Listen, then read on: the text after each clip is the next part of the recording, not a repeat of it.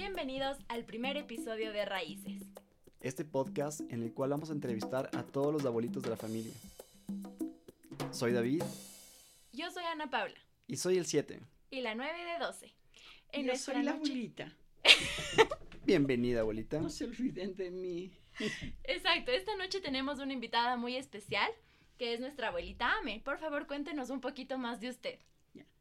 Agradezco la gentil invitación y por tomarme en cuenta a pesar de mi edad. Soy soy la América Sánchez Orbe de Rojas Castro. Tengo 80 años de vida bendecida de Dios. Abuelita, ¿y quién le puso América? Preguntado a mi papacito algún día por qué me escogieron ese nombre tan extraordinariamente feo, me indicó que la velocidad con que me iban a bautizar no había nombre escogido. Al pasar por la casa de mi tía Zoila Rosa, escogieron el nombre de Zoila y América porque había nacido la víspera del descubrimiento de América. Soy un cambio de nombres por tradición y por historia. Bien puesto el nombre de América porque no saben si soy del norte o del sur hasta cuando me matrimonié. y como nos estaba contando, ya mismo cumple 80 años, porque ya estamos en octubre y usted cumple el 11, y es justo la, el momento adecuado para hacer este tipo de entrevista como una especie de regalo. Queríamos preguntarle, abuelita, ¿cómo fue su educación para ser maestra? Mi feliz educación fue un regalo de Dios. Me habían mis padres matriculado en un colegio laico que no era de mi agrado. Me llevaron a la matrícula puesta el uniforme de aquel colegio, pero yo lloraba porque no quería entrar en ese colegio. Entonces mi papá me pidió, ¿a qué colegio es lo que quieres ingresar? Y yo le había dicho al Manuela Canizares de una sola. Se asustó y me dijo ya es tarde, ya no vamos a poder encontrar, pero sin embargo, viendo mi llanto, me llevó al Manuela Canizares, habló con la señorita María Angélica Hidrobo, que era rectora, una dulce mujer, y viéndome que estaba tan triste, pero con otro uniforme de otro colegio, me dijo que qué me pasaba. Le indiqué que quería yo ser maestra y quería ese colegio. En esas circunstancias mi papá encontró matrícula en el bendito Manuela Canizares.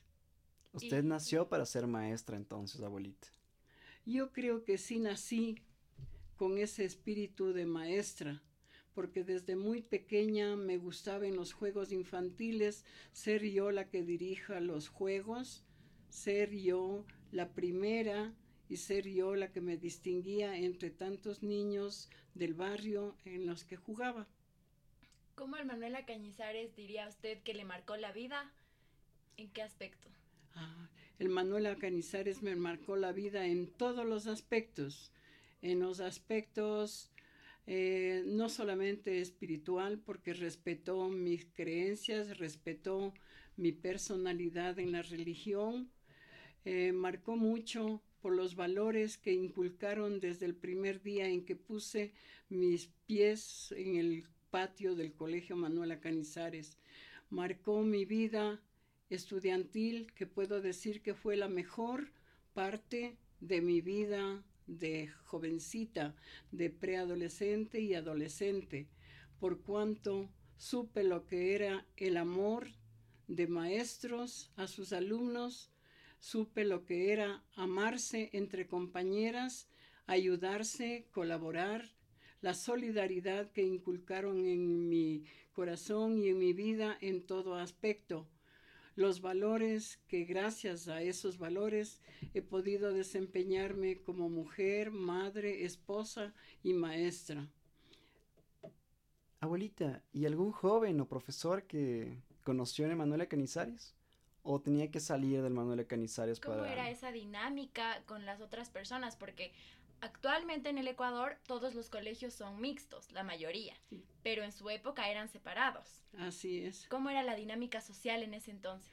La dinámica social fue con raíces de familia, raíces que obtuvimos en, la, en el hogar. Nosotros nos respetábamos entre nosotros y nos queríamos, pero también respetábamos y apreciábamos a los varoncitos, a aquellos que eran como palomitas y como pajaritos en el frente al colegio esperando que salgamos. Era un respeto único, un respeto que se debe a las raíces de hogar. Bueno, y como David estaba queriendo mencionar, usted se casó con nuestro abuelito, que era parte también de un plantel educativo, pero no era de aquí a Quito. Sí. Yo había tenido mis amigos aquí en, el, en Quito hasta el día de graduarme con mucha sinceridad y respeto. Entonces no, no habían despertado en el espíritu todavía mío nada de relaciones serias. Me tocó por suerte que mi mamacita me dio arreglando un cupo en el magisterio, pero para ir a Cayambe. Yo no conocía que dónde era Cayambe, cómo era Cayambe, ni cómo llegar pero me acompañó mi mamá el 14 de septiembre de 1960 al carro de Cayambe, que era la estación en el ejido, y nos fuimos, pero no llegábamos. No llegábamos, eran ya dos horas, dos horas y media y no llegábamos a Cayambe. Y la ilusión de llegar, yo preguntaba a los señores que estaban al lado, ¿cuánto falta? cuánto falta y qué carretera llena de curvas y curvas y curvas y curvas, pero al fin, luego de tres horas y cuarto, llegué a la ciudad de Cayambe. Eh, buscamos un lugar donde yo pueda hospedarme para poder quedarme me dejó mi mamá en una casa donde le recomendaron que era muy respetuosa y estaban encantados de recibir a una señorita de 18 años, 19 años, que iba a trabajar en la escuela Remigio Crespo Toral del cantón Cayambe. Me quedé sola, pero al año ya no estuve tan sola. Me acompañó el dueño de mi vida, el dueño de mi magisterio, porque él fue el maestro de maestros para mí, fue profesor de la Escuela 9 de Julio de Cayambe y comenzó nuestra relación muy seria en el 9, en el día de San Pedro, que se conmemoraba las fiestas de Cayambe, nos hicimos amigos y el 8 de julio me casé. Así, sin perder el tiempo. No, porque iba a perder el tiempo? Si Dios dice que hay que vivir el presente y no el pasado ni el futuro. Muy bien. Entonces yo aproveché, Dios me iluminó y dijo, este hombrecito es para ti, que te va a corregir y te va a poner a la horma. Y gracias a Dios por eso, porque es lo que nos permite estar hoy aquí, a ti y a mí, David. Así es. Exactamente. Esa felicidad. Abuelita, yo, yo pienso bastante en lo que pasa actualmente en la educación rural, le tocó viajar a Cayambe a enseñar a esos chicos. ¿Recuerda usted su primera clase? Claro. Sí, señor. Yo recuerdo que llegué al establecimiento, me recibió con mucho amor, con aplausos y abrazos el grupo de profesoras y la señorita directora, que era la señorita Laura Barreiro, me recibieron con mucho cariño. Eh, estábamos en matrículas, hubo 15 días para ambientarme tanto al ambiente mismo de Cayambe como al ambiente escolar. Y como era normalista, de vocación, maestra de corazón, no tuve inconveniente en acomodarme. Primera vez en mi vida que me separaba de mis padres, no sufrí mucho porque tuve la acogida de todo un pueblo hermoso como fue, como es Cayambe. Pero es un reto enorme educar en, primero en una ciudad que en un lugar que no conocía y luego cabe recalcar que el reto de ser maestra y madre al mismo tiempo, ¿cómo se llevó esa dinámica? Ah, no, aún no todavía madre, porque aún, no me caso todavía. ah, seguimos en el cortejo, abuelita. Claro, no, no, no. ¿Cómo era el abuelito? espérate, déjame hablar primero de así. Primero lo primero. A ver, primero lo primero. ¿Qué era lo primero? Estábamos hablando sobre su primera experiencia de maestra allá en Cayambe. Ya, se inició el año escolar y la primera impresión de mi vida, a pesar de ser normalista preparada para salir a trabajar, me tocó la cosa seria, lo que era una cosa ser alumna y otra cosa ser maestra de verdad. Entonces me, el primer día dijo la señorita directora, vamos a iniciar, luego del saludo a los padres de familia, vamos a iniciar el año escolar con el himno nacional. Pedimos a la señorita América Sánchez que dirija el himno nacional. Y ahí sí. ¿Y qué tenía que hacer? Ya nos habían dicho en el colegio que teníamos que hacer frente a las dificultades sin escondernos, sino con valentía y con la frente muy en alto, porque llevábamos el nombre de Manuela Canizares, lo primero de lo primero. Entonces dirigí el himno nacional, siempre recuerdo cómo la señorita Esmeralda nos enseñaba a dirigir el himno con el movimiento de manos y con el tiempo. Un, dos, tres, cuatro, un. Y me ah, resultó muy bien, me aplaudieron y fue una muy bonita impresión ver a los alumnos. ¿Qué, ¿Qué, clase de alumnos me tocaba? Rápido, yo quería entrar al aula para ver quiénes son mis alumnos. Y no puedo dejar de insistir en que he sido muy bendecida de Dios. Me tocó un quinto grado con 47 alumnos.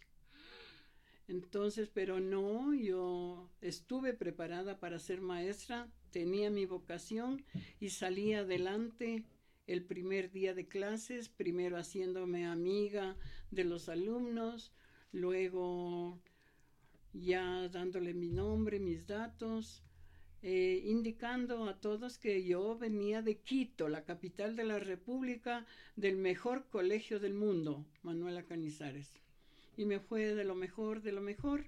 Luego la señorita Laura Barreiro dijo, usted no es para quinto grado. Usted tiene alma y corazón para niños de seis años. Usted va a hacerse cargo del primer grado. Y yo, muy obediente, le dije muy bien, estoy para cualquier grado preparada. Y al entrar al aula vi que me tocaban 111 niñas. Ay, qué niñas, solo niñas.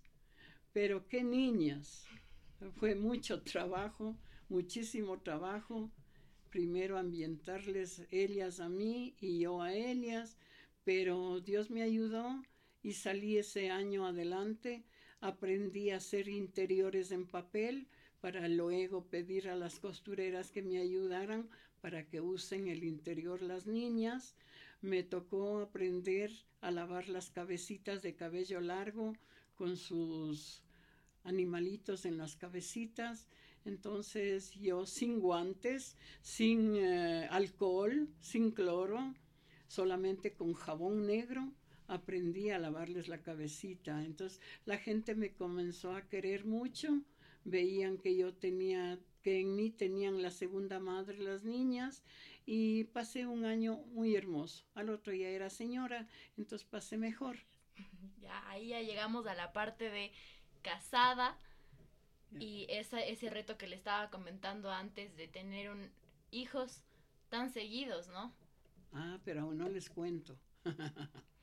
ya me llegó julio y yo pensé que ya me venía a pasar vacaciones en mi casa con mis padres y mis hermanos, pero recibí en un mes recibí la hermosa petición de matrimonio y se hizo el matrimonio la velocidad más grande entre mi papá y mi esposo que fue. Los dositos arreglaron el matrimonio y nos casamos en el quinche el eclesiástico y en el civil, en el cantón, en la jefatura política. Y resultó que en la jefatura política No me quiso casar el jefe político porque dijo que estaba, era menor de edad y no podía sino con la autorización del papá.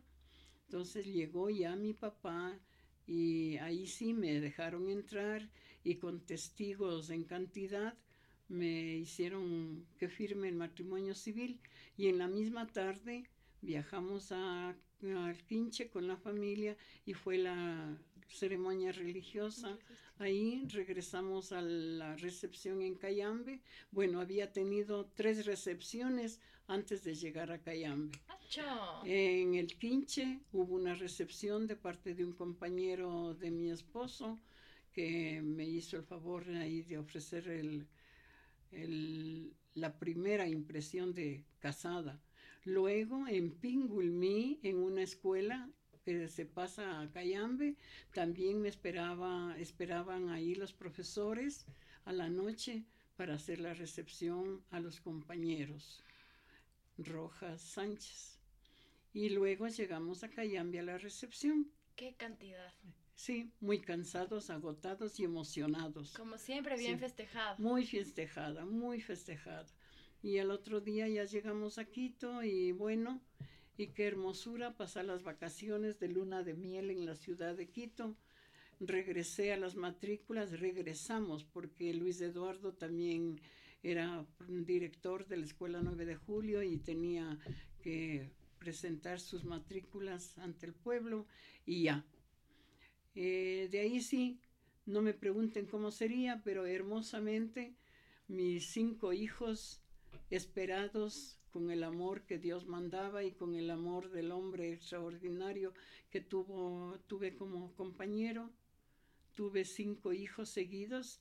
En siete años tuve cinco hijos y muy jovencita. A los 24 años yo ya era madre de por docenas y sin haberme pesado ninguno de ellos, les criaba y les educaba seis años seguidos que ocupé para cinco niños y de ahí sí dije, a Quito, Señor, yo no me quedo en Cayambe porque mis hijos necesitan la educación en la capital de la República. Y ahí vino lo grande y lo hermoso, regresar a mi tierra llena de hijos, llena de ilusiones, llena de lecciones y experiencias y llena de testimonios del amor de Dios. Abuelita, es una alegría poder escuchar esto. 80 años de su vida dando con todo su corazón a la educación. Y ahora como nietos también hemos seguido siendo educados. Es algo increíble. Pero, ¿qué consejo ahora como jóvenes? Ya nadie quiere ser maestro. ¿Por qué ya nadie quiere ser maestro? No entiende la vocación tan importante que es enseñar a alguien que no puede saber nada ni escribir en ese pueblo como era Cayambe hace unos 80 años. Pero bueno, abuelita. ¿No sé, Ana Paula? Sí, o sea, lo que estabas comentando de el cambio, ¿no? Que hubo de ser maestra cuando nuestra abuelita fue a ser maestra ahora es un mundo totalmente distinto. No sé si usted ¿Cómo, ¿Cómo siente ese cambio de antes a ahora? No, yo miro, observo y elevo una plegaria a Dios dando gracias que yo fui maestra en otra época. Estamos hablando de hace 60 años graduada en el colegio Manuela Canizares. Ser maestra de vocación, creo, no sé si estoy equivocada, pero maestra de corazón y de vocación, ya no hay cómo. No se puede comparar cómo fuimos maestras entregadas, no las cuatro horas del día que pasábamos en la escuela en la mañana y dos horas en la tarde, no. Maestras que trabajábamos sin mirar el reloj, sin saber cuándo llegaría la quincena ni el mensual, sin preocuparnos de la hora de salida, la hora de ir al recreo, la hora de regresar a su casa, no. Fuimos maestros en Cayambe hasta las cuatro de la tarde en las aulas y de cuatro a siete de la noche nos encontrábamos entre amigos de otras escuelas para elaborar material didáctico, para conocernos y ver las habilidades de cada uno y ayudar espontáneamente al que necesitaba. El maestro que no era hábil de dibujo era ayudado por maestros dibujantes, artistas, maestras que no éramos hábiles para la educación física, el canto, la danza, teníamos maestros compañeros que nos enseñaban.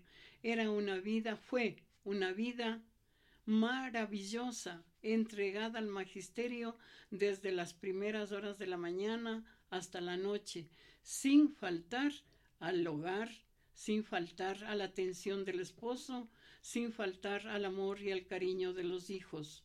No habían empleadas domésticas que nos ayudaran, eh, fuimos solas, sola, crié a mis cinco hijos en Cayambe y unita aquí en Quito. No han sido el peso, no han sido el problema, no han sido niños enfermos, no han sido niños mal educados, han sido niños que en verdad solamente la misericordia de Dios pudo haber permitido que formáramos con Luis Eduardo Rojas un hogar casi, casi perfecto. Qué hermoso. Y en verdad que lo que decías, David, antes de que cuando una maestra deja las aulas, no deja de enseñar, porque aquí tenemos una maestra que nos enseña día a día con su ejemplo eh, y con su sabiduría a través de consejos, a través de anécdotas y demás, quien como es eh, mi abuelita, maestra de vocación, sigue siendo maestra yo creo que toda, toda su vida. El darnos la oportunidad de aprender de usted, el darnos la oportunidad de enriquecernos de sus anécdotas es algo muy valioso que tenemos en esta familia. Y nada, queríamos... Y aunque no lo crea, abuelita, siempre decimos que usted es la unión, la luz de esta familia. Total. Siempre queremos agradecerle por, por todo lo que ha hecho por nosotros. Esta es una forma de agradecerle, es un podcast donde queremos siempre, siempre tener estos consejos. Y siempre decimos que es la unidad, porque todas las noches nos sigue dando lecciones, ahora por Zoom. Es increíble cómo usted se ha trasladado sin ninguna limitación ahora a impartirnos clases a la familia por Zoom. Ahora la familia estamos en este proceso de cuarentena y hemos sacado todas nuestras ideas para poder darle este pequeño regalo. Esperemos esté muy pronto, no sé para qué fecha estará, pero es increíble. que queremos también presumirla con todas las personas que nos conocen. Y también, como decía David, esta época de cuarentena nos ayudó a reflexionar la importancia que tienen eh, los abuelos en las familias y las personas que como usted, abuelita, tienen tantas cosas que compartir.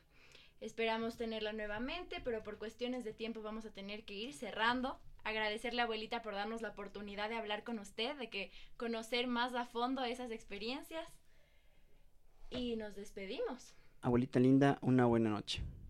Una buena noche, no sin antes agradecerles por haberme tomado en cuenta y también pedirles que no hagan, como les explico, que no me tomen en cuenta para una cultura de descarte.